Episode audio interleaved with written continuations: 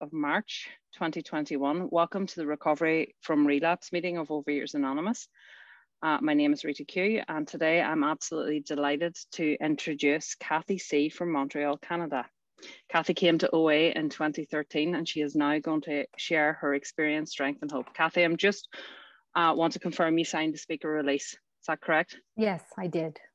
And I forgot to ask, how would you like your time? Um, just give me five minutes before the. So you've uh, got up to 30 minutes. Is that okay? Oh, okay. See how far that. okay, no problem. Take it away, Cathy. Thank you. Oh my goodness. Thank you so much, Rita. You are a delight. You make me laugh and you have this wonderful spirit of helpfulness. Um, and thank you, everyone, for being here as well.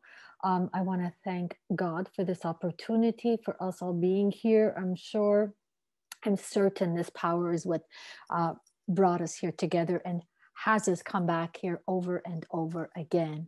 I didn't always have this belief.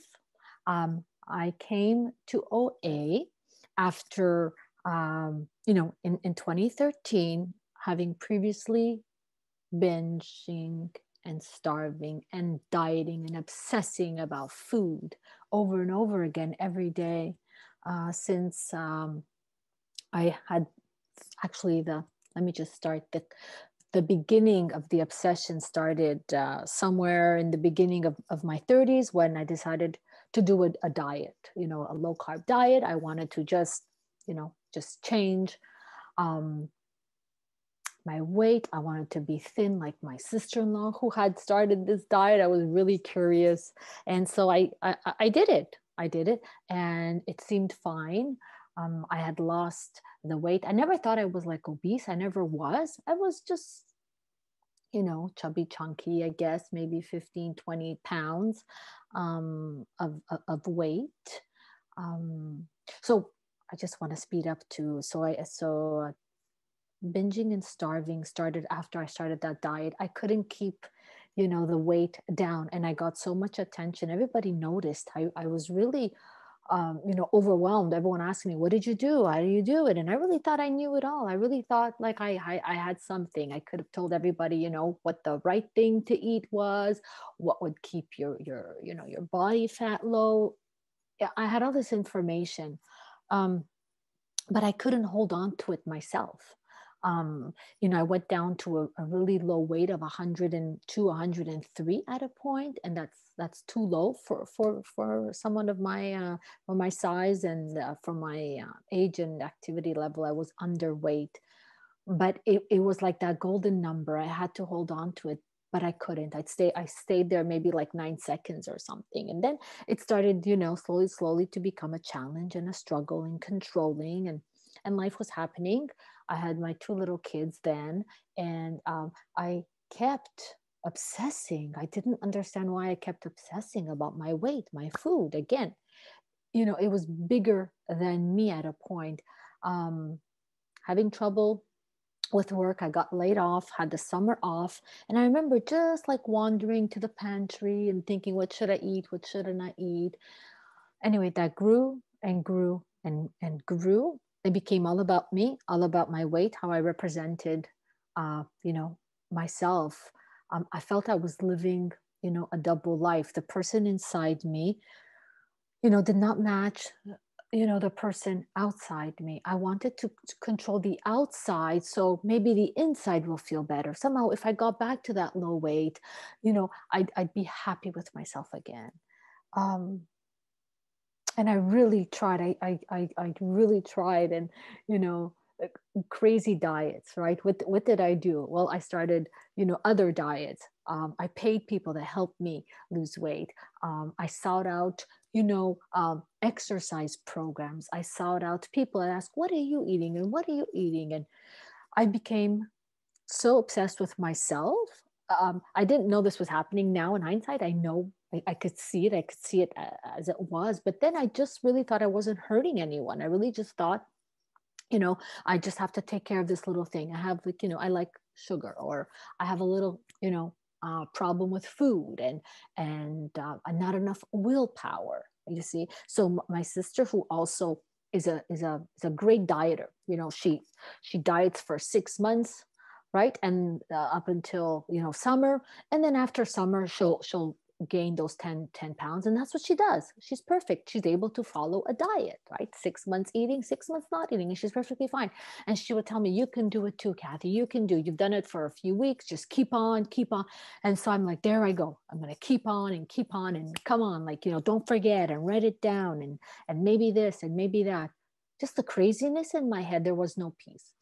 And the relationships in my life as well were suffering because I couldn't apply myself to anything else. I was just so self absorbed. I didn't like the person I was becoming. The thoughts in my head were not pleasant, they were not kind. They were like, you know, um, so I don't know how to say it. It's like beating myself up with a stick all the time, never good enough, why can't you just remember? Why can't you just stay off the food? Why don't you just be normal? Why can't you just get this?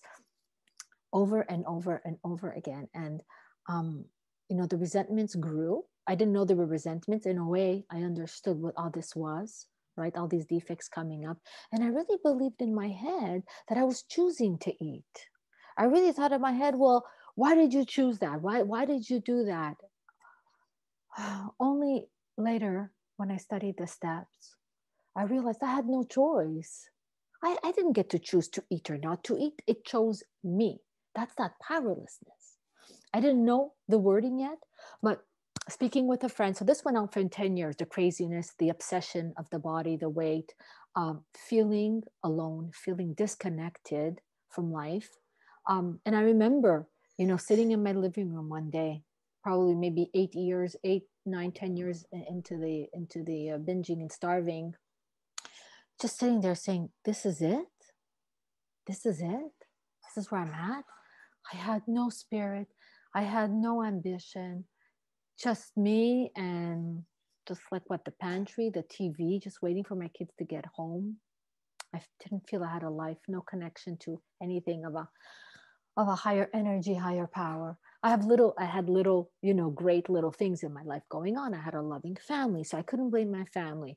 Uh, a loving husband, uh, you know, a home. We'd travel. On the outside, everything looked perfect. It was great, and and I couldn't realize it. I couldn't hold on to that gratitude and be grateful. I was just so self-absorbed. There's something missing inside me, and I didn't know what. Something not right, and I didn't know what and I sought it out in other people and in, you know, um, I don't know, just other people. And, and I just focused on maybe if I can work on eating better, I'll feel better. Um, so I was speaking with a friend one day after, you know, eight ten years of doing this. Her too, she was obese by her, by her own admission. She says, Cathy, we are, we behave with sugar like alcoholics behave with alcohol. And I was like, oh, let me Google. Let's see, let's get some help. So I Googled, I Googled sugar addiction and OA came up. So I told her, okay, there's a meeting Thursday night uh, in the basement of a church. Let's go. She says, fine, let's go. I get to the parking lot. Inside the parking lot, she texts me. She goes, Cathy, I'm renovating my washroom. I can't make it, but you let me know. I said, okay, no problem. I go to the meeting. And there was like, you know, all these women there.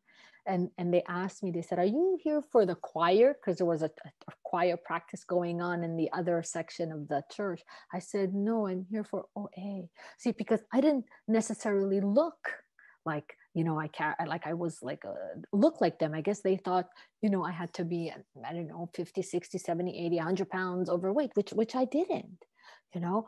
Um, but you know i come to see that my illness is in my head you know uh, i just was my cycle was binging and starving, binging and starving. That's what I was. I was per- periodically trying to control it every two, three weeks, losing the same five pounds over and over again.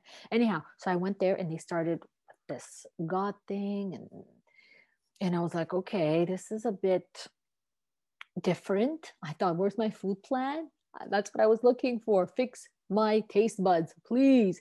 Every time I eat, I just wanted to stay here. I wanted to eat here. I didn't want it to show on my body. I, I didn't know I was looking for ease and comfort. Again, I really thought I chose because I wanted to eat stuff. I, I chose bad. Again, I, I made it like a moral issue. Nothing to do with that. nothing. I have great values, great standards, great morals. I just needed help with the food. I kept saying there's just something, didn't know what. Anyhow, that first meeting, I cried because people were saying the same things like I did with food you know, hiding, stealing, binging, starving, craziness, just craziness, the isolation, the, the not wanting to be around, couldn't look at people in the eye, ashamed of my behavior, felt guilty, didn't feel I deserved anything. Um, so kept going to OA meetings, really didn't hear the message uh, that I that I that that that stuck. They probably said it, just didn't stick with me. Um, so what did I do? Well, like a good compulsive overeater, I decided to do things my way, pick and choose what I want to do. The allergy of the body for me was the hardest thing to accept. I didn't want to be told you can never have sugar, like the alcoholic can't have alcohol. I didn't want anyone to have my food, especially not God. He'd make me fat, right? That's where I was. That's where I was. But again, I just couldn't. I didn't know how blocked I was from seeing the truth, re- being in reality. I was stuck in my head. Fear consumed me. Fear is what drove me. Uh, what motivated me was, well, if I look good again to you and if I behave nice, then maybe God will give me what I want, right? That, that Santa Claus thing, like the, you know, naughty and nice. I just couldn't win, you know, because I was naughty. Like it was like, I just can't, I really want to, to stop. We all want to stop. We wouldn't be here today if we know our desires want to be free from this self bondage. I didn't know what that meant. Um, so I did that for a while, trying to be abstinent, couldn't. I'd get a few weeks here, a few weeks there. Again, I never surrendered to a food plan, a plan of eating. No, I said, I just, you know, and so what another thing that I did that you know kept me in relapse was I went to a a, um, a group where they didn't believe the the food had the you know was like alcohol. They thought it was just behavioral. So we didn't talk about food. We didn't talk about you know eliminating certain foods that have this like biological reaction in the body, just like alcohol to an alcoholic. I said, great, that's where I belong because somehow I didn't want to give up the control. I wanted to eat like a normal person like wow like i came to OA admitting that i couldn't eat. Sugar it would always lead me to to, to, to binge. And here i am thinking now that somehow my my body my physical body would change just like the color of my eyes. If i pray hard enough they'll turn blue. I really like blue eyes but you know that's that same illusion and delusion i had with the food. I didn't want to accept admit or concede that i had this body this body reaction is abnormal, this phenomenon of craving, which for us manifests into more, makes me want to have more. I just want to, for heaven's sake. I just want, you know, a little bit. Maybe just Saturday nights. Again, thinking that I could be like a regular eater or even a hard eater, right? Not everybody who's overweight is a compulsive overeater. No, right? So I thought, well, why, well, you know, I'm not that bad. I, I can do it. I have to try harder. So I'm in this group and doing the steps. She's like we don't we don't talk about the food. Once you're recovered once you do step nine you're recovered and you're helping people and you carry this message and you'll be okay. So i did that. Yay me right? Well up until wasn't fun anymore again thinking that i can just pick up and go with food you know? Um, thinking i don't have this allergy of the body. It's just uh, an obsession of the mind you know I don't have that allergy of the body. And so I was consumed again, came back to me the physical craving. I had no control to stop it. Once I ingest it, it takes over. I can't stop it. I can't. I wish I could. It's like the, you know, it's like whiskey in the milk. I'd want another one and then another one. Like he just wanted one, right? Jim, he just wanted one. He just wanted a little bit of, of, of, whiskey in his in his milk. Well, just like me, I just wanted to, you know, have a little bit here and there, but it wouldn't stay there. It always eventually led me to a binge, always led me to the shame, the guilt, and like, what happened? What happened? What what what did you do again? There we are again, you know, waking up with that you know that self that self pity right that that bitter morass that we talk about that low place that low spot waking up saying what did i do? Um, so this went on unfortunately for three four years struggling again struggling again. Um, and the thing that really did it for me the physical part of, of this allergy right? There's two components right? The, the physical allergy and the the mental obsession right? And the only solution is a, a spiritual solution because it, you know our real problem centers in our mind which is the uh, spiritual malady um, the lack of spirit. So the the, the first uh, part of it i remember i had to get gum grafting done. So they take some tissue from one side of your inside palate and they bring it to the bottom of your of, of your, your gum line right? They they transplant it. So the doctor says okay well you're gonna have to have soft foods so you can have ice cream you can have puddings you know you can have like soft uh, jello things you know um, soft foods so um, you know apple sauces and stuff like that. So i'm like okay well i can't have ice cream but let me get the other stuff. So i got this like jello thing with like you know artificial sweeteners uh, because no no no i can't have sugar right? We're not gonna and this is me trying to be abstinent. This is me abstinent right? This is the whole this is the whole purpose. So here i am I'm abstaining. I'm, I'm, I'm, I'm think I'm, I'm doing so well. I think I'm abstinent. So it was time to eat. So I have a, a little jello thing. I take one, I take a few, you know, I finish it. I'm like, okay, now what? Well, something came over me. I see myself getting up, being drawn to the cupboard in the pantry, opening it up, and I'm looking for for for for uh, other foods not the healthy like you know make yourself a smoothie for heaven's sake or like do something take your take abstinent food puree it right? That's what a, a normal person would do. That's sane. That's wholesome. That's the truth is i no i couldn't because now the allergy of the body was ignited. It was on. My mind is blocked. It's stopped. It won't remember to remember. I have no choice but to continuously eat so I find myself having cookies, taking a cookie in my mouth, letting it sit there and soften. Because remember, surgery, it was raw on one side, raw on the other.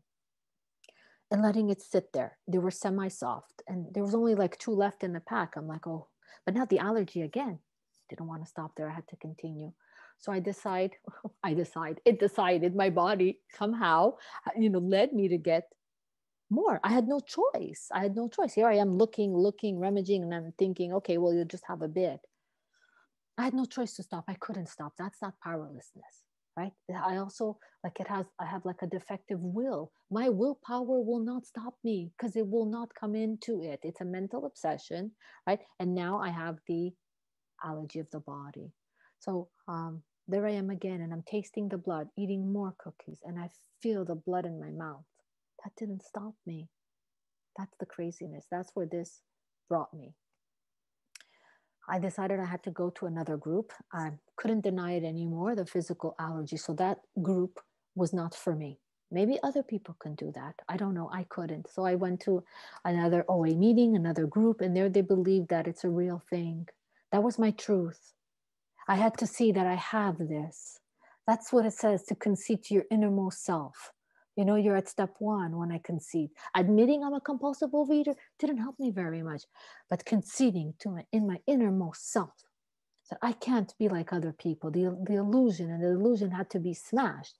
That I have this twofold illness that the Dr. Silkworth talks about. Both of them. I can't stop once I start, and then my mind, you know, will convince me that you don't have a problem. You know, my mind will tell me it's okay. Why? Because that's the mental obsession. And I was taught when there's a mental obsession with that, that is the only thought. There's no other thought that's going to come in and deter me. So, you know, when when we hear people say, well, you know, you should have called your sponsor or you should have gone for a walk. What? You could do that as a compulsive eater? You can call your sponsor? Like, no, that happened to me. I wish I had that space, that sanity. Now I do. Now being recovered. Now I'm like, that that's a really stupid idea. Bring your lunch, or you, you know what you have to do, or no, that's not going to work. Or I didn't have that at the beginning, right? That untreated mind. Um, so it was impossible for me. You know, so that this led me uh, to find a sponsor and i was struggling i was struggling find a sponsor during the steps she said you need to get a plan of eating you need a plan of eating from a nutritionist. I said but i know what to eat. I i i, I know what i have to eat I, I know everything about food and i know she's like really? How well have you been doing on your own knowledge? How how, how has it been? It's like oh yeah. Because what i also did was I'd have the food plan, right? But oh, feeling a little bit hungry. I don't know, maybe a little snack would be nice while watching TV, you know? So I'd go make some like popcorn or whatever. And then it's like, there it goes again. The allergy of the body kicks in. So I wouldn't stop at just that little bag of popcorn. Then I'd have this and that. I'm like, okay, well, I'm not gonna eat dinner, but the calories, let's say maybe six, 700 calories. Yeah, let's call it a dinner. Again, couldn't make sense I couldn't follow my own plan because it was insane. Like she said, I don't have the ability. I wish I had the ability. I don't have the ability. I needed to trust someone else with my food, giving me a food plan, showing me exactly what you need to eat so I could stay, you know, healthy and sane and the chatter would quiet. Because if you're like me or if you know you're a compulsive overeater, you're gonna think, did I have enough? Maybe I should have more yeah, I, I, didn't eat too much yesterday. I can have some today. I feel better. So I can just swap it around here. It doesn't matter. It's just a little bit. Oh, you know, oh, I slipped, or that was, you know, back and forth again in my head, thinking I could control it, thinking that, you know, next time will be better, won't be as bad. You've got this. Didn't happen. Didn't happen. This was a real physical component driven by the mental obsession that comes about from my spiritual malady. So in the big book, it says, you know, once we, you know, you know, we, we find a solution from the spiritual malady, our bodies and our mind will heal as well. I don't have the exact verbiage, but it's but it's it's there. So I had a I had an even bigger, bigger, you know, um, challenge. Now I had to find this higher power, right? The spiritual malady. I had to find a spirit in which I would, would help me continue on with my life. Because as anybody else, we have ambitions, we have goals, you know, we have our family, we have relationships. All this matter. All the all these things matter to me. And I couldn't be happy because I was always stuck. I was not free. I was still stuck in the food, stuck in that cycle, right? That restlessness, irritability, and discontentment, you know, trying to stay abstinent alone. I couldn't. And then I'd have a little bit for ease and comfort because I just wanted it all to just quiet down a bit, just take everything down to a notch. you know, and the food did that for like a few minutes. But after was disastrous. It brought me to another place. I was hijacked. I was mentally hijacked. I couldn't stop at just two or three or once a week. I couldn't. I couldn't. So why was I restless, irritable, and discontented, right? That's the thing. I have these disturbances in me. That's the spiritual malady. That's how it looks like. So only a psychic change would help me, I was told. Right? Dr. Jung, who helped Rowland Hazard, you know, who came and helped, you know, eventually the Oxford group and Ebby, Ebby to, to, to Bill, you know, and and Bill in one of his uh, shares he had said you know I think he was taking his 20 year chip or something he said that the first recovery story was in the office between uh, you know um, Rowland Hazard and Dr. Jung where he said to him the solution is you know these these spiritual experiences can help you know people like you the chronic alcoholic the hopeless variety rearrangements of ideas, emotions has to be, you know, all that. And your old ideas, your old beliefs have to be cast aside for something new. So I like that. You know, so how am I going to get this, right? Where's the spirit? And then I was also taught in the in the We Agnostics, right, page 55, that this higher power has always been there, right? Where and how am I to get this? Well, where? Down deep inside all of us we are, have a higher power. We have, you know, the spirit. Um, and I had to start with okay, what does this look like for me? A spirit, one of love, one of peace, one of kindness, one of forgiveness, and one of giving. And that's where I started because I was looking for, for freedom from that. You know, I was tired of being angry, upset, frustrated, hating myself, hating everything, feeling what's the point? Things aren't going my way. What's the point? Might as well eat. Who cares? Might as well just have it anyways. Um, but I had to set aside all those old ideas, my old beliefs of what God was for this, for something new. Um, Cathy, you have five minutes. Thank you.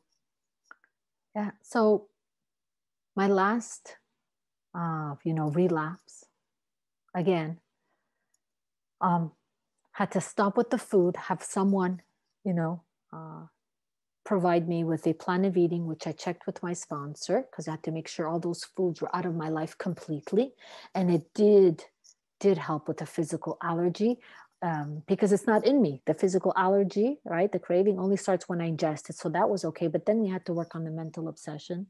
And that would only be with the 12 steps with someone else.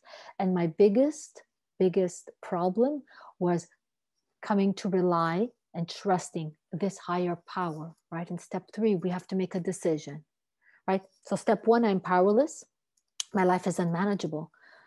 I, I, can't. It's this. It's, an, it's it's uncomfortable. I'm disturbed by everything, by people. Nothing seems to be making me happy.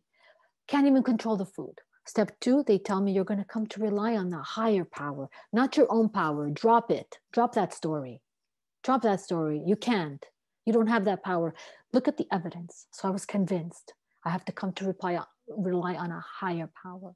Step three, now we have to decide to turn all our life and like everything, our thinking, my, my will and my actions over to this higher power. I have to decide, right? Every day.